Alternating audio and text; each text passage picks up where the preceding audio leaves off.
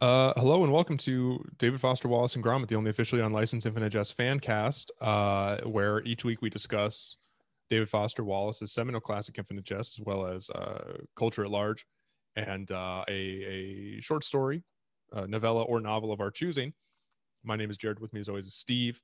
Uh, you know, once more for the second week in a row now, we are broadcasting live and direct from our respective lockups. Me at the at the pen as we call it. Uh, Washington State Penitentiary here in Walla Walla, Washington. Uh, of course, I've, I've asked my cellmate Gary to give me an hour of uh, of time to record the podcast. He's off in the yard. He's maybe getting me a little snack. I'm excited to see what he's going to bring me. And Steve, of course, you're recording from Ypsilanti State Mental Asylum, uh, mental hospital, and uh, I believe you have the nurse helping you with your AV setup this week. Is that correct? Well, this week it's uh, the the doctor is actually in here and uh, set it up and locked the door from the outside. And um, yeah, I was able to scoot in here in my wheelchair. So he sort of said, "You're podcasting whether you like it or not." It was it was forced, as you know the as you know the millions of listeners. I mean, top rated in Romania, top rated worldwide. Um, so frankly, we we you know there were plenty of listeners already at the at the state hospital, and so I was effectively uh, effectively forced simply simply so that so that half of the patients could could find out what was going on uh, in Infinite Jest. And mm. so they use this as a resource for their, let's call it homework. Sure. And they can, uh, and so they discuss Infinite Jest. It's really incredible. Um, the kind of new fan base that, that our lockup, our, our internment has afforded us. Uh, a lot of people don't realize this, but currently we hold the. I mean, they they came by my cell the other day to provide me the plaque. I don't know if they they visited you yet. We now hold the uh, Guinness World Record for uh, you know number one podcast with the most uh, let's call them uh, actively incarcerated felons and uh, and uh, and and actively interned uh, mental let's call them asylum inmates or or patients maybe uh, sure. having listened to one podcast. And that's uh, somewhere around the 100,000 or 150,000 mark. And I just got to say thank you so much to everyone here at Walla Walla who has reached out to me uh, saying we love the podcast, we love what you're doing, we we loved your ideas for Operation Greenland. You know, uh, really a, an icon uh, is what we've been made into, and it's uh, it's an incredible opportunity, and I'm so thankful for it. Steve, how are, how's sort of the reaction that you know the temperature on the ground over there at Ypsilanti State? Well, not good. Um, frankly, if I may speak frankly, I I I still have no legs. And um, well, hold on. You have legs; they're just not functioning at this moment. You have no operative lower limbs. Let me put it this way: uh, I had to have them removed. Oh boy! So, um, oh boy! Yeah, it's not been good. I've I've really been struggling these days. Um, what other news? I mean, you know, sometimes I can scoot over to the water cooler with my motorized wheelchair and I can uh, visit with people, and some of them say, you know, some of them don't say it. Most most most don't say anything. They they don't sure. know who I am, though they listen to the podcast. But it's uh, it's mandated from a legal perspective, right, by the hospital itself. And then others say, "Oh, aren't you aren't you Jeff's roommate?" And I say, "No, not anymore. I'm in you know solitary confinement after the the window incident, and I guess people know what that is these days, so I don't have to say too much about that. Yeah. Um, but well, they've been listening all, along. They're they're aware of what's been going on from the podcast. You know, they might have. You know, last week you were talking about they were afraid that you were trying to kill yourself. That's why you got put in solitary. This week, they're you know you're being sure. approached by people who are well aware that you know you threw Jeff out, Jeff threw you out, Nurse threw you out. You know, you've had a a sort of ongoing window escapade. Sure, sure. And uh, and actually, uh, while we're on that topic, uh, the worst news of all actually is that Jeff's gone. Yeah. So top of the hour, we should probably just let people know we have good news and bad news. Bad news is sort of out of the bag. Chef Jeff has escaped. Uh, he well either escaped or he's been aided and abetted by uh, someone else at the asylum, but he is no longer. Uh, as far as I, as yeah. far as I can tell, he just disappeared. That's what they've told us. I mean, by the way, the construction crew actually after we recorded that, you know, last week, uh, the construction crew told us that you know, hey, yeah, I, I had to be in you know in a locked room uh, because of that window. Obviously, they're keeping me away. So I was held in a locked room in the basement or 10 floors in. And uh, yeah, apparently they were going to fix it the next day, fix that window. And Jeff Jeff saw an opportunity and he took it. So uh, I we we woke up. We went to uh, morning activity. It's called, which is breakfast, I suppose. Sure. And uh, they told us the chef's out of the bag. You Mhm. know, Chef Jeff's gone. Yeah. And that's really all I know up to this point. Um, chef Chef made it out, uh, and they're trying to figure out. I mean, he was one of the few, one of the few people not in a wheelchair or Mhm. impaired in that sense. Sure. So, uh, I only know about our incident, let's say, and uh, Chef's gone. So Yeah, so it would appear that Chef Jeff is gone. No record of him seems to exist anymore. I pulled some strings over here to, uh, you know, gain access to some of the more pertinent files, some of the more pertinent information. And uh, I mean, based on just the name, just based on Jeff uh, alone, there has not been, uh, nor uh, you know, in the, recently or or or apparently in perpetuity, any uh, inmate at Ypsilanti State uh, who went by the name Jeff, uh, or at least a government name Jeff. So whoever Chef Jeff is or was, they're really uh, hiding him away. Any evidence that he existed is now gone. Uh, I think what they're looking to do is push you further and further into an unstable state. They said, We're taking your legs from you. Now they're saying, We're going to take your mind. Meanwhile, Chef Jeff is over, presumably, uh, on a nice island getaway, having the time of his life with, with uh, you know, the help of whoever might have aided him. So, of course, Oh. for our listeners, for our more astute listeners, that is the bad news uh, for the week. Steve, do you think they're ready for the good news? Well, I hope so because uh, I, I suppose I could use it. So last week we talked a little bit about the potential for a prayers up spectacular for both Steve's now double amputee state as well as my uh, let's say a little more luxurious, a little more lavish uh, stay here at Walla Walla State Penitentiary. Um, Yeah. But we've gone ahead and uh, thanks to a a joint uh, in, you know a joint incarceration uh, task force between Ypsilanti State and and uh, the Walla Walla Penitentiary, we have been afforded the opportunity to set up a uh, NFT collection.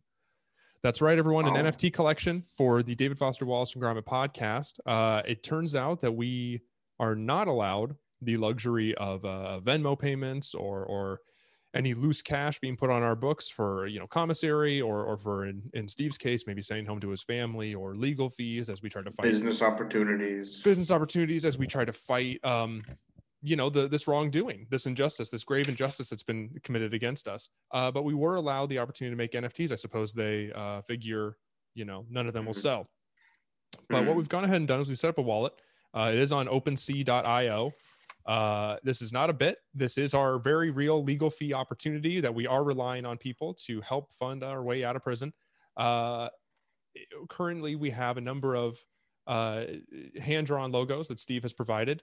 Uh, of course, he's I say hand-drawn. He's holding the pencil in his mouth as he has no functional use of his arms and legs, and uh, Yeah. he's he's drawn a number of Gromit head logos. Uh, you know, some concept art for our WB collaboration for Tom and Jerry.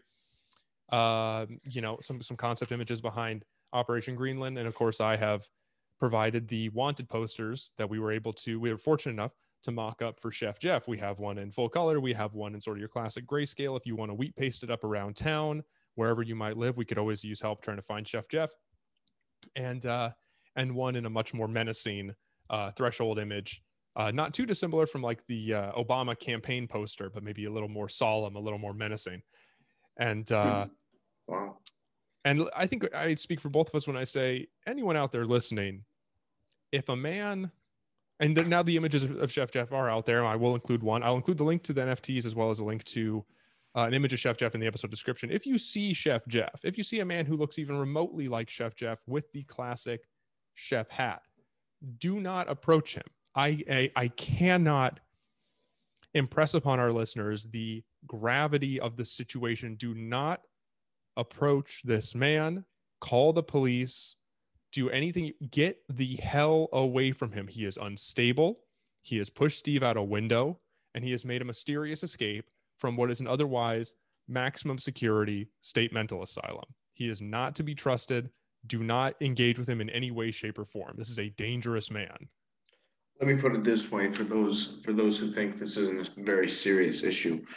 Uh, a week and a half ago, I had legs. You know, a week and a half ago, I had arms, and a week and a half ago, I had skin. Now I have none. So, Chef Jeff robbed you of all those things. Well, between the between the window and the acid burns and the and the you know the homemade lobotomy and all all of these things, I'm effectively I effectively encased in in uh, in uh, a tank uh, of of ointment, healing yeah. ointment. Yeah, and I am. I mean, if if you stand me up, I am effectively uh, two feet tall because I have there's nothing left of me. Yeah. I mean, so basically, what I what I have is from about from my eyebrows to my to my uh, rib cage, and that's about all I have left. So yeah. I've I've lost the entire lower half of my body, my arms, and and the top of my head. Yeah. So. Yeah, I mean, look, uh, Chef Let's Jeff basically basically walked in and saw you, you know, a little over a week ago now. Uh, saw you in in peak physical condition and mental health, and he said, he said, you know, looks like a supermarket sweep to me. He said, I'm I'm going Master Chef Junior, uh, all over Steve's legs, uh, mental state, and skin. Uh, and of course, you know, for our listeners out there, I don't want to be I don't want to be too macabre. I don't want to be the bearer of bad news. I mean, this brings me no satisfaction. But of course, uh, so with some of my connections in the Latin Kings, we've established a network on the outside to uh, hopefully bring Chef Jeff to justice. And we're, you know, uh, anywhere we have uh, gang members. Anywhere there are Latin Kings, we have a lookout uh, available, and we are keeping our eyes peeled for Chef Jeff. And of course, this is because some very solemn news came across my desk earlier in the week. Was was slid under my cell door an anonymous tip. Uh, Steve, I'm sure you've been made aware of this already, and I'm sure you were trying to be I strong, have. be strong for me by not telling me. But I have received word that you are slated to be encased in uh, carbonite, and uh, I just don't know how the podcast will survive if you're being wheeled around willy nilly uh, in a solid state block. Well, it is it is difficult. Yes, the plan is to uh, effectively uh, freeze me for the foreseeable future and uh, bring me back as a circus performer, effectively in in the some some dystopian future. Right. Well, because they said, uh, I they mean, will I... plan an operation that will that will extend extend my body to the size of a normal man's. Yep. Uh, though with wires and stainless steel. Right. And uh, I will be half man, half android. Right. And that is the plan. And they've they they are planning to, as I said, uh, remove the remove the speaking part of my brain and remove the reading and comprehension part of my brain. So, so I will effectively be uh, useful only for performing two things, as uh, as what I'm told, and that is juggling uh, three three part juggle and tightrope walk, and those are the things I will be programmed to do.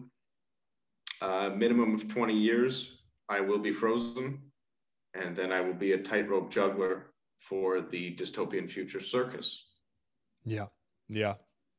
Yeah, and for our listeners out there who recognize this procedure, uh, that's right. They are going to be performing a grommetotomy on Steve. It's sort of a, an experimental feature or experiment, experimental surgery, excuse me, that uh, you know is just now recently been taught in some schools. Kind of a method, um, notorious, if you will, uh, it's come to our attention that we have some overzealous surgeons and and uh, and on-site on-site medical staff over at Ypsilanti State that are looking to, in addition to elongating Steve's body, you know, make him more of an android. You know, you talk about juggling. There will be a third function, which is uh, looking directly into the camera, sort of the classic office Jim face, not too dissimilar from Gromit. You know, confused by Wallace's actions, and uh, and uh, they will be extending his ears. That's right, everyone. They will be extending his ears. They will be pigment dyeing his skin. Uh, and giving him that classic button nose that we all know so well. And uh, from what I understand, they came to you and said, you know, you want to be a grommet head, you know, your wish is our command. And uh, all I can say is, Steve, we got to get you out of there before it's too late. Yes, I am slated to be Android Gromit. Uh, as as we as you all know, currently I do have no legs and I I have no ears, and I will be getting prosthetic ears, prosthetic dog ears pasted onto my body as well as a very short, uh, sort of stubby foot uh, dog body.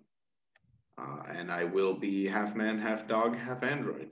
Yeah. Three halves. Three halves does not equal one whole. In fact, three halves equals uh, a broken man. And for all our listeners, uh, of course, after the 20 year period while we wait for uh, Steve to be frozen from the carbonite, and I guess while I wait out my incarceration, uh, the podcast will, of course, have to be changed from David Foster Wallace and Gromit to David Foster Wallace Android Gromit. The DFWAG can stay the same, thankfully, uh, for licensing and LLC purposes, but uh, we will never be the same.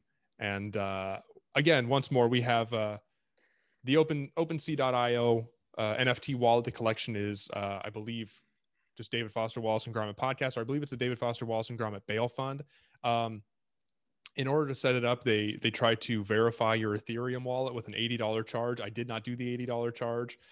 So currently there's no price listed. Um, offer whatever. I understand that uh, you know, the decimal system is kind of difficult. Originally, I tried to list all these objects for half of one Ethereum token. I was not aware at the time that that's about $900.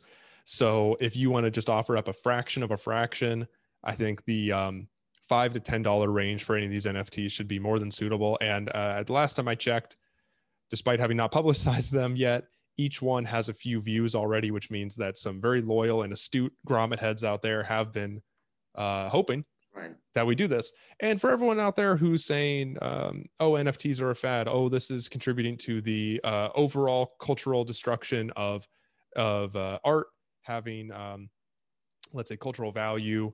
uh, meaning. You know, this is this is fascistic. It's form over function. It's uh, it's uh, you know, a, a technological uh, despondent state.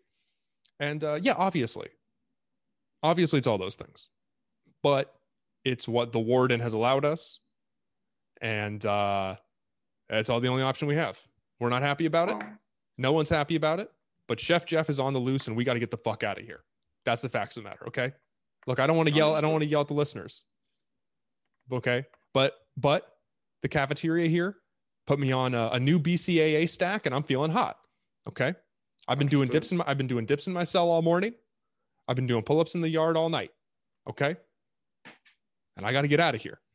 I'm looking ripped up like Rambo. I'm looking like Max Cady. I'm looking like Robert De Niro in Cape Fear. I'm doing dips on a big stack of books. I'm strengthening my mind. I'm hardening my body. And now I need to bolster my wallet.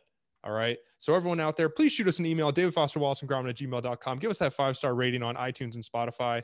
Subscribe on all these platforms and go check out our NFT before it's too late. Well, I will say I'm looking more like Bob De Niro in the new Tom and Jerry film. Uh, in terms of uh, Bob De Niro is the voice of a toaster. Yeah. Uh, let yep. me clarify as well. Um, yep. My thoughts on the NFT uh, crisis, I will say that that that might be confusing to some of the residents at Ypsilanti State because for for us, at least for those of us in the in the uh, solitary block, uh, NFT is no food Tuesdays, so we we aren't fed on Tuesdays. Mm-hmm. Um, so so I just want to clarify that for the Ypsilanti for the Ypsilanti gang because I right. know some of them are listening. NFT does not mean no food Tuesday. It's referring to something else. So Right. Yeah. And for all of our, I mean, obviously we hold the Guinness Book of World Records record for, uh, you know, most incarcerated fans of a podcast. So for all of our, all of our listeners out there in their respective pens or in our, uh, the pen, Walla Walla State Penitentiary, uh, yeah, NFT stands for non fungible token, not, uh, not fun time. Uh, many people understand it as no food Tuesdays, not fun time uh, regarding the prison system and, and sort of our general incarceration. No, since we're a non-fungible token, this is a this is a piece of digital, I dare say artwork, but realistically content. This is a JPEG that you buy with a a, a blockchain token. This is uh, the new hell that we live in, but it's the only way to get us out of prison. Uh, and Well, it's you, not the hell that I live in. that's fair. You have a very specific and unique situation that you found yourself in. Frankly, Uh, NF- NFT sounds sounds to me more like heaven. Because in the NFT world, maybe I would still have legs. Yeah, so any any daring concept artists out there, if they want to mock up a quick sketch of Steve with legs, maybe for just his benefit, maybe maybe legs with like a, a nice pack of J beans in his hand and uh, and a, a large Panama hat. If you wouldn't mind mocking that up, and we can go ahead and put that up in the wallet as well as an NFT. Uh, I would like some some artwork that uh, re- reminisces of the old days, the good old days of the two of us shaking hands with Dr. David Del Monte, the two of us shaking hands with Skid, mhm. uh, shaking hands with Damon Money. Chiquita Uh, Banana. Back when back when we used to work for, work with Monsanto, and all of our all of our dear dear friends at the Dr. David Del Monte Food Corporation.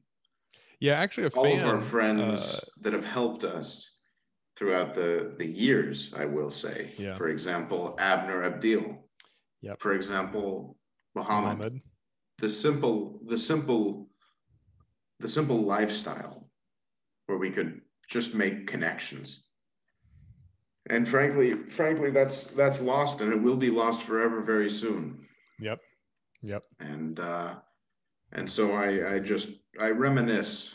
I i hope for some artwork that can that can remind me of of the wonderful times that existed uh, that don't exist anymore. So. It's essential. Look uh for everyone out there you know they know they know just as well as we do you know art art can uh can save the world can cure all you know and uh Yeah. i think this this experience this uh this incarceration has really allowed me to open up my third eye wider than i ever have before um right yeah, Yeah. i was reading a book the other day or rather listening to an audiobook the other day by dr uh, dr sigmund freud and uh, and it was titled life imitates art and art Oh. imitates life yeah that's something I've I've really spent a lot of time thinking about. yeah wow Is that powerful powerful is you know is is my life just a just a piece of art, or is or is a piece of art your life just my life? Yeah. Yeah. I mean, look, And, I uh, uh you know, Gary for my birthday, he said, you know, he knew I was having a hard time and he uh he pulled some strings. He, he got me a little gift for my birthday. You know, I'm sitting in my cell and I'm I'm opening it up. And uh, and what do I see if not our David Foster Wallace and Gromit Monsanto Funko collaboration? And um just seeing Wow. seeing that classic Ooh. Funko, you know, it's it's you know the one he like Am you know I in it? no, it's the it's the because you know we had a run of five.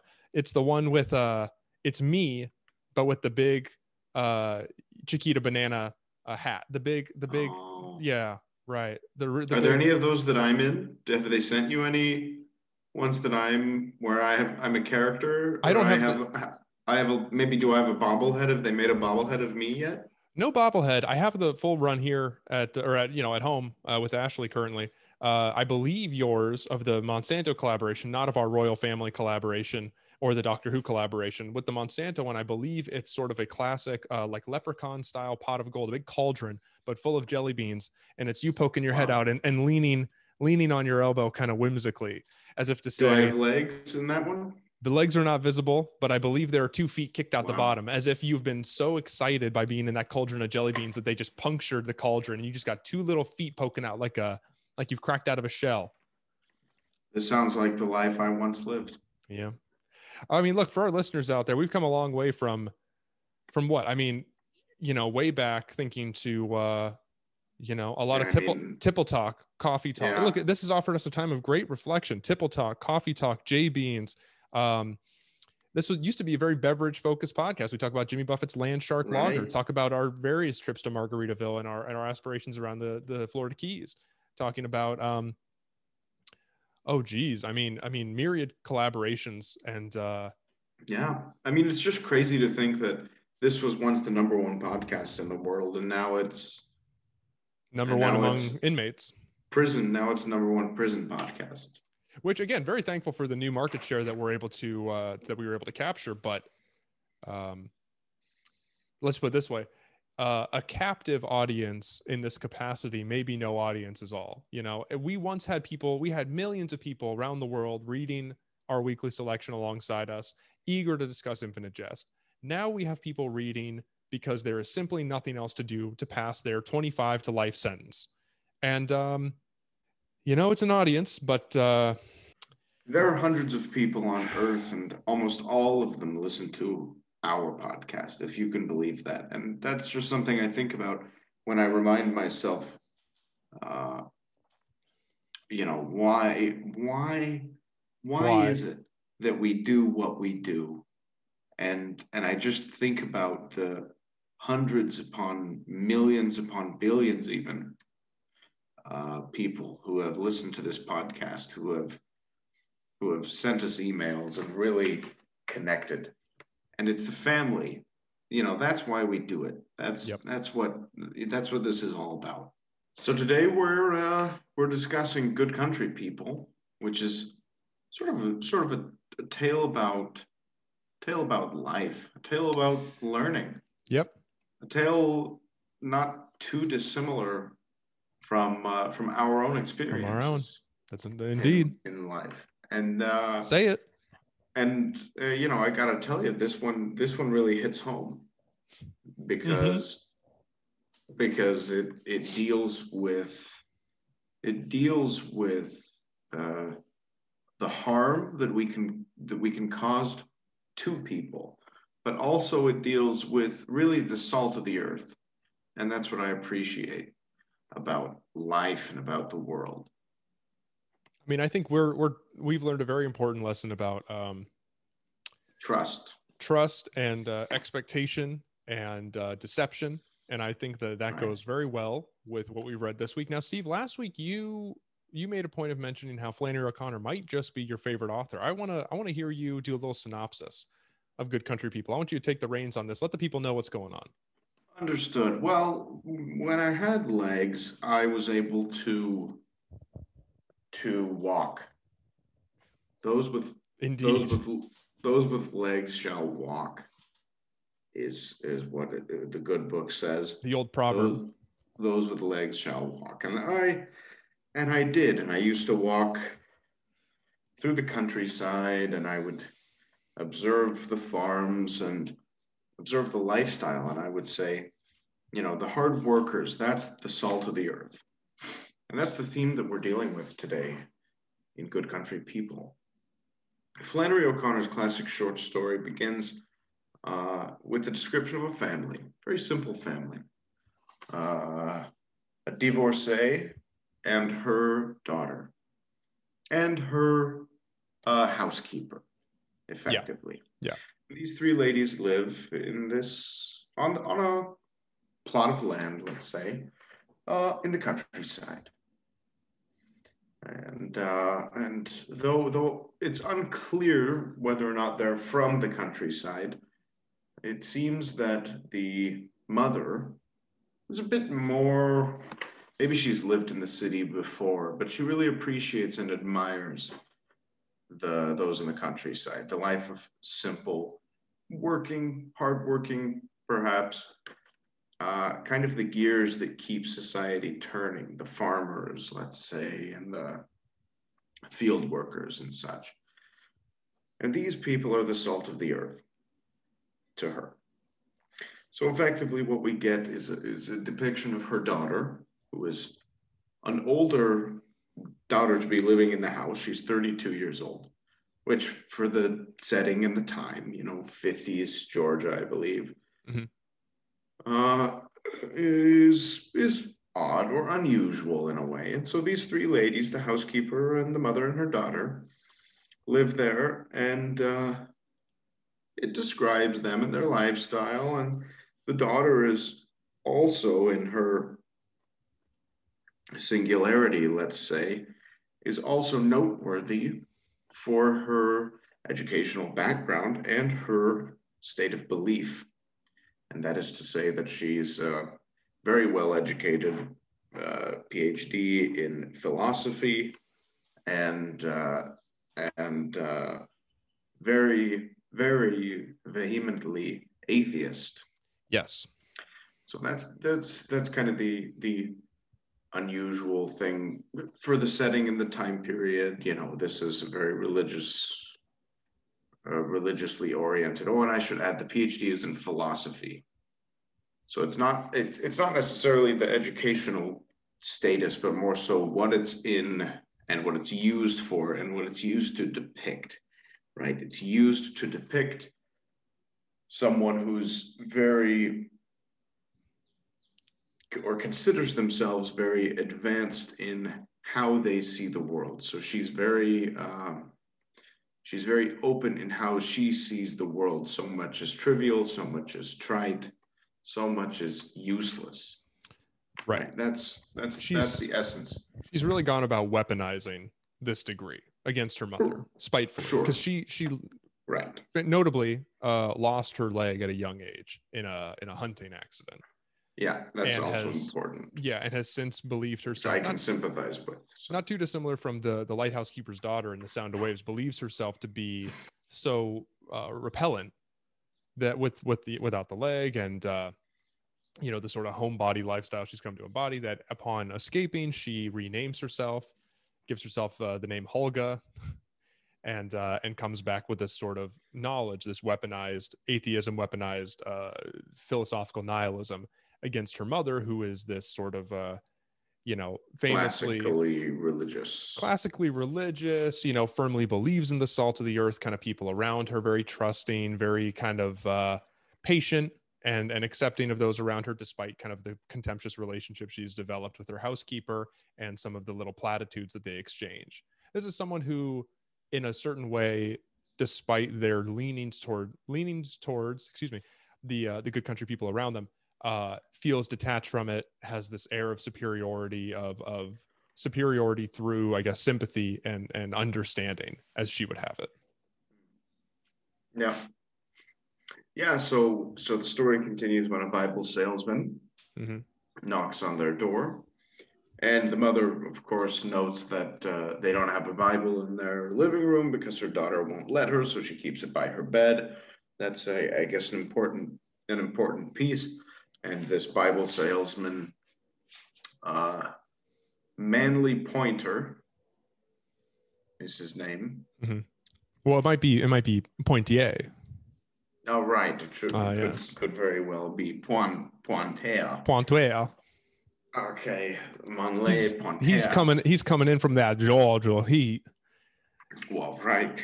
Mm-hmm. As, as as as we all wish we we we were. Uh, in terms of having legs. In terms of having legs, climbing up the stoop, lugging around sure. the Bible case, you know. Sure.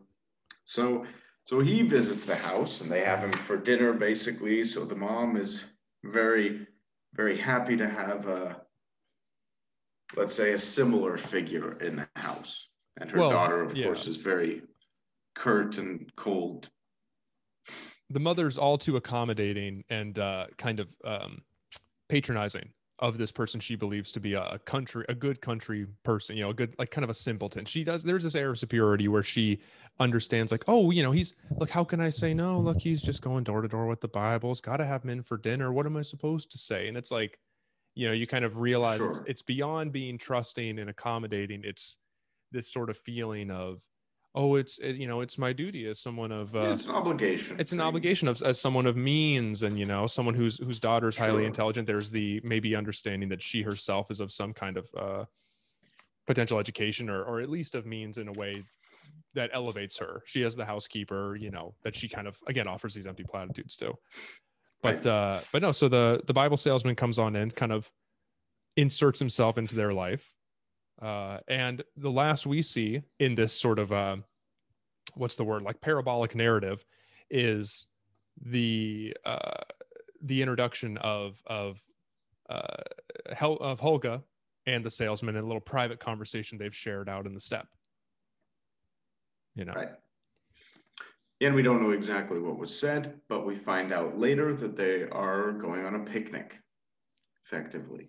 So they go on a picnic, and it's very, it's depicted very, uh, yeah, very awkwardly. You know, he's he's coy and she's brash and direct, and so and things get things get hot and heavy, and they find a barn to hang out in, and they're uh, smooching and such. I mean, maybe You a know. barn, maybe a pigsty for all that porking. They're rolling around in the trough. Or so, or so, or so we are maybe led to believe, or so maybe he would want us to believe. Right, Right. having a romp in the uh, romp in the hay. a little romp a little rumpus. Right, little romp, a little rumpus. Talk about good country folk. Talk about good country rumpus. That's what this story ought to be called. Slinging around the slop, as they Oh, say boy, in yeah. Georgia.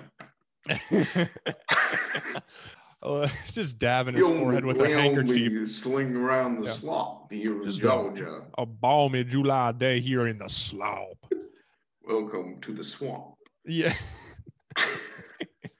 All right, so Yeah, anyways, that. that's that's the situation. And again, he's kind of coy and shy and like, you know, he tells her I love you and she won't say it because she doesn't let her feelings go. And it should also be mentioned that that before they go on the picnic, she it does go back and discuss how she was uh, thinking the night before about uh, trying about seducing him uh, for the kicks, right? To kind of prove uh, how, how, how to describe it Because because she, she, yeah, she imagined him to be high, a highly religious figure, and she wanted to prove that she could seduce him despite his religious leanings, despite his sort of uh, Yeah, yeah. Christian asceticism.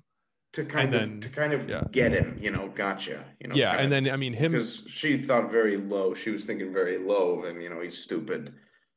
Well, I mean, you up know, till the final moments. simpletons. Yeah, up Well, until the final I'm getting, moments. I'm getting to that. Well, no, I was just gonna say based on the "I love you" thing, she's still when she's refusing to say "I love you," she's still under the assumption that he has, he is, Right. he is so simple. You know, he is so he's Yeah, such a peon simple, that he's he's just- that he really fell for her, and her with her her cosmopolitan beliefs, going, "Oh, no, I'm not gonna throw that around because it's not, you know, come on, you know, I, I haven't fallen for you, not fully Yeah, aware so- of the developing situation." so he he you know he's all they're getting intimate and as uh, as a way of being intimate he asks her to take off her prosthetic leg and show him Erotic. where show i guess so and show him show him you know where it uh where like how much of her leg is missing basically like where it cuts off and how it's cut off at the knee they were Yeah. talking about that and uh and she also because he was playing like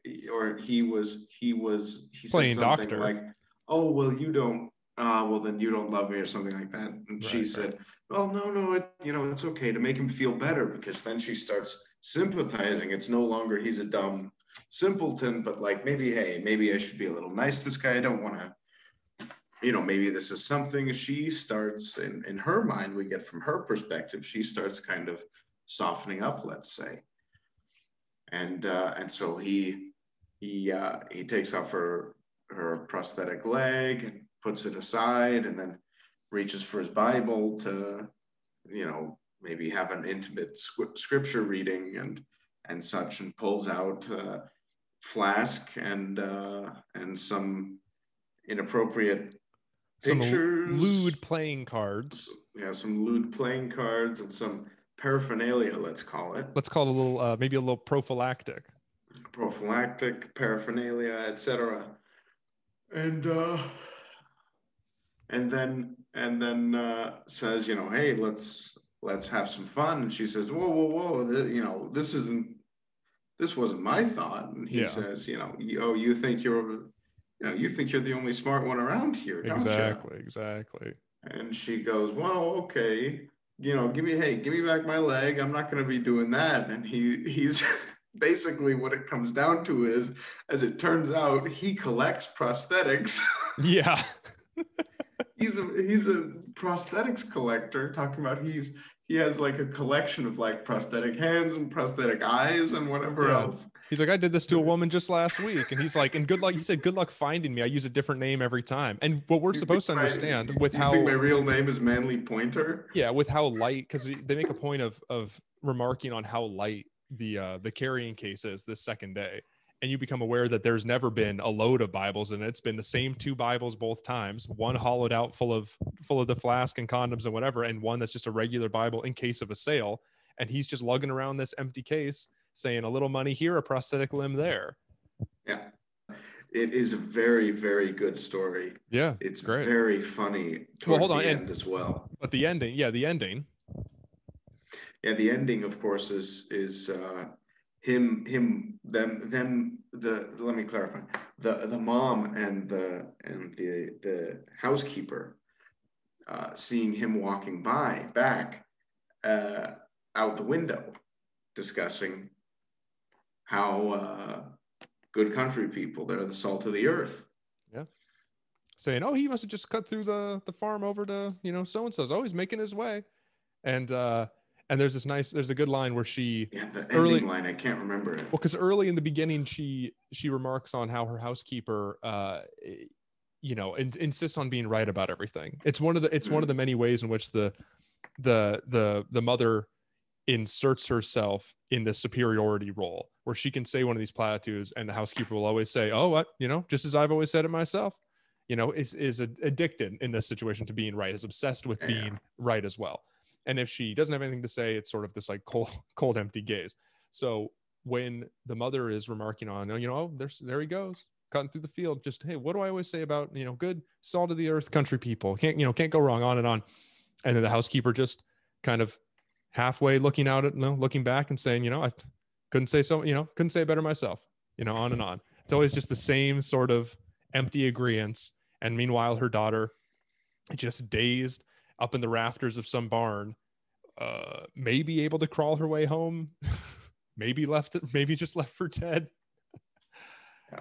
and uh and he's on his way to get another prosthetic it's good who would you who would you say this uh who would you say this book is for I would say this kind of book is for um, or short story i, I guess I mean, this is, uh, I would say this is less like a, the Southern Gothic.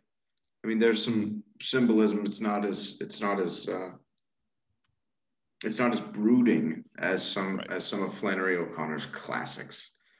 Uh, but this is still one, this is still one of Flannery O'Connor's classics, in my opinion. Don't get me wrong. It's just not as, it's not as brooding. It's not quite as directly dark. Uh, it's, but it still leaves you with that same something to think about.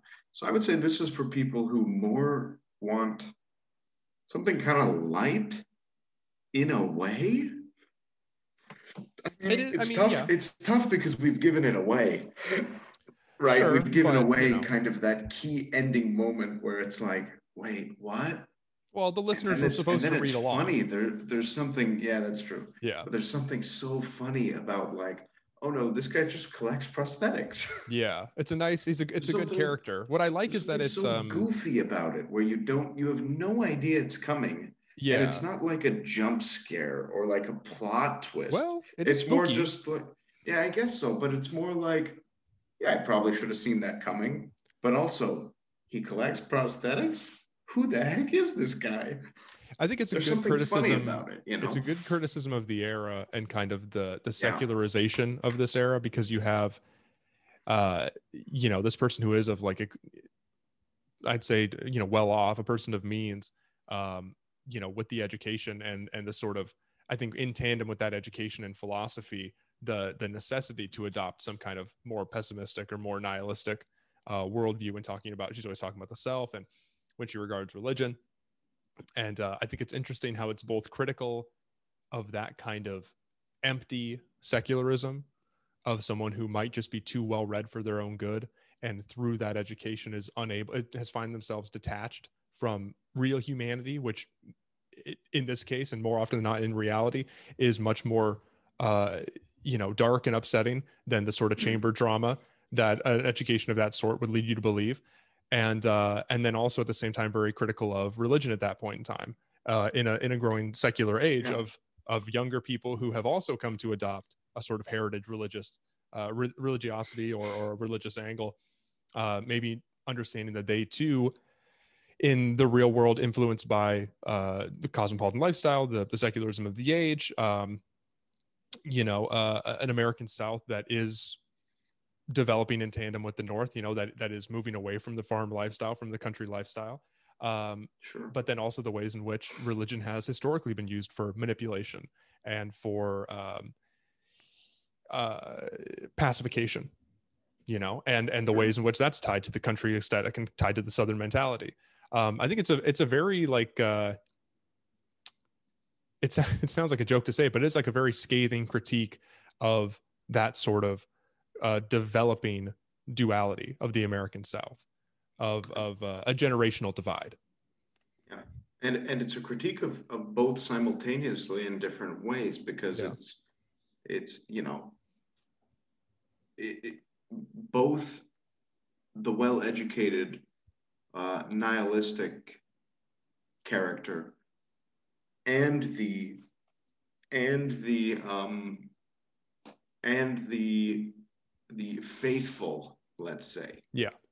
were were blinded by the exact same visage of modern innocent depiction of religion Mhm.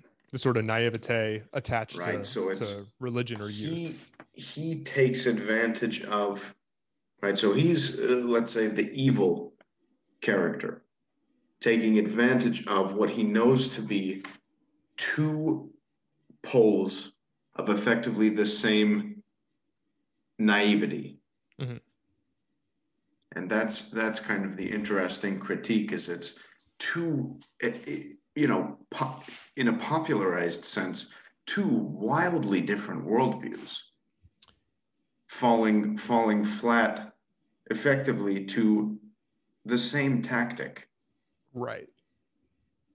And Well, I think that's, it's- it's that's a- what i find yeah. interesting because that's maybe how it becomes applicable in the long run. Right? It all i, I agree with what you said about Mhm. the the changing south and and uh, how it is it is likely a cultural critique of the time right? She flannery o'connor probably couldn't see into the future.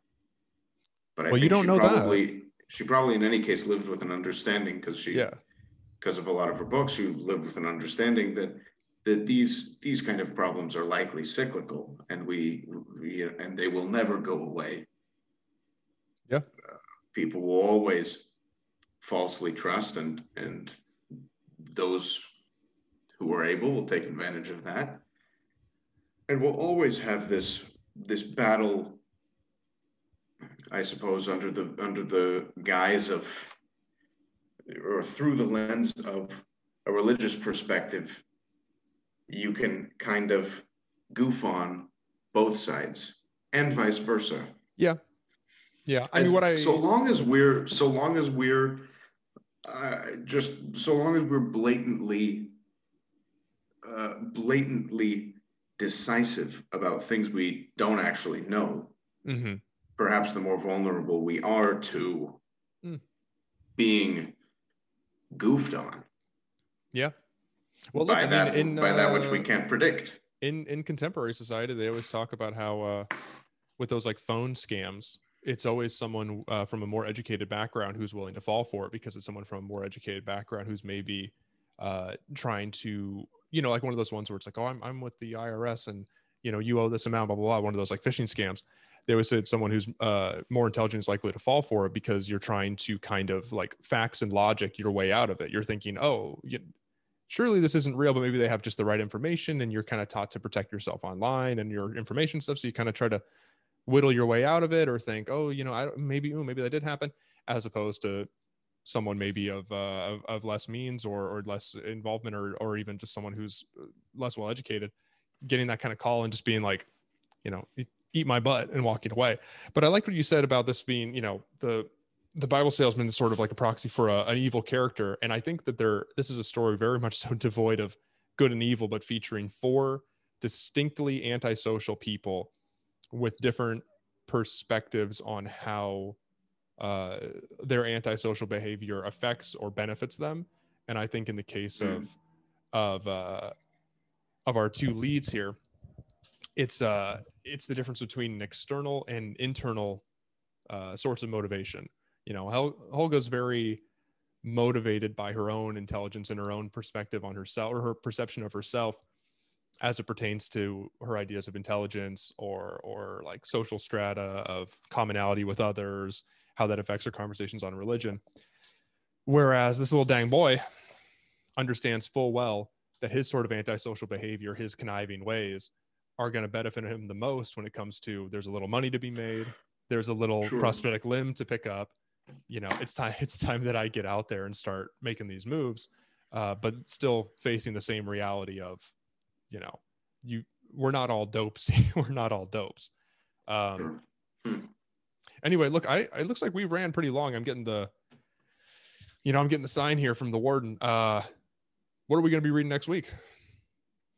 Next week, we're going to stick with uh, with Flynn. And we're going to give Parker's back a try.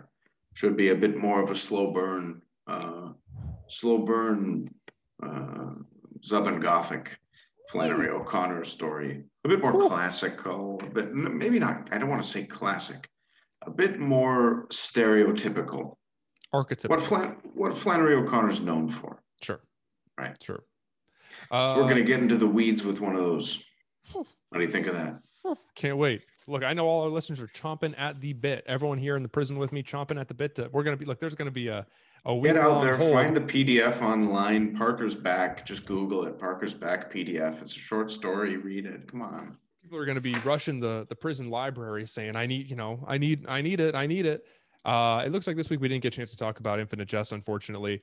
Uh, but we will be back next week, of course, to discuss it and uh, and some other, you know, external media related to, of course, the career and life of David Foster Wallace and uh, some of our critiques. Um, of course, as always, us an email, David Foster Wallace and Gromit at gmail.com. Uh, find us on uh, on uh, Apple Podcasts and Spotify. Be sure to give us a five star review, leave us a rating. Uh, we need it now more than ever to boost our spirits, keep our morale high in this trying time. Um, and uh, and of course, you know, in the in the description, I'll include a link to the NFT catalog or collection or what have you, our bail fund. And uh, would love to see people engage with that and just uh, let us know what you think. I think it's uh, not too far outside the realm of possibility as well that in the foreseeable future there will be a, a short supply run of Chef Jeff, uh, maybe t-shirt, sweatshirt, tote bag, what have you, Mhm. with the the above. with the included Chef Jeff graphic. Of course, that too will be in the description. And uh, I guess until then, you know, prayers up for us here in our uh, incarcerated states, and uh, let's hope we can let's hope we can make a little prison break here before Steve gets frozen in carbonite. Yeah, and guys, just before we leave, I do want to say, you know, stay on the alert. Chef Watch 2021. Yeah, Chef, Watch. Jeff is on the loose. Please Yep. call uh, our hotline or shoot us an email or uh, yeah, call the hotline 1 800 Chef Jeff, and the Jeff is with only one F. Yep. 1 800 Chef Jeff with one F. Please call the hotline uh, if you have if we have any Chef Jeff sightings uh, in any country, anywhere on the world. Um, please do not approach. He's very dangerous. Yep. And uh, we appreciate your vigilance and your uh, attention. Thank you. Goodbye.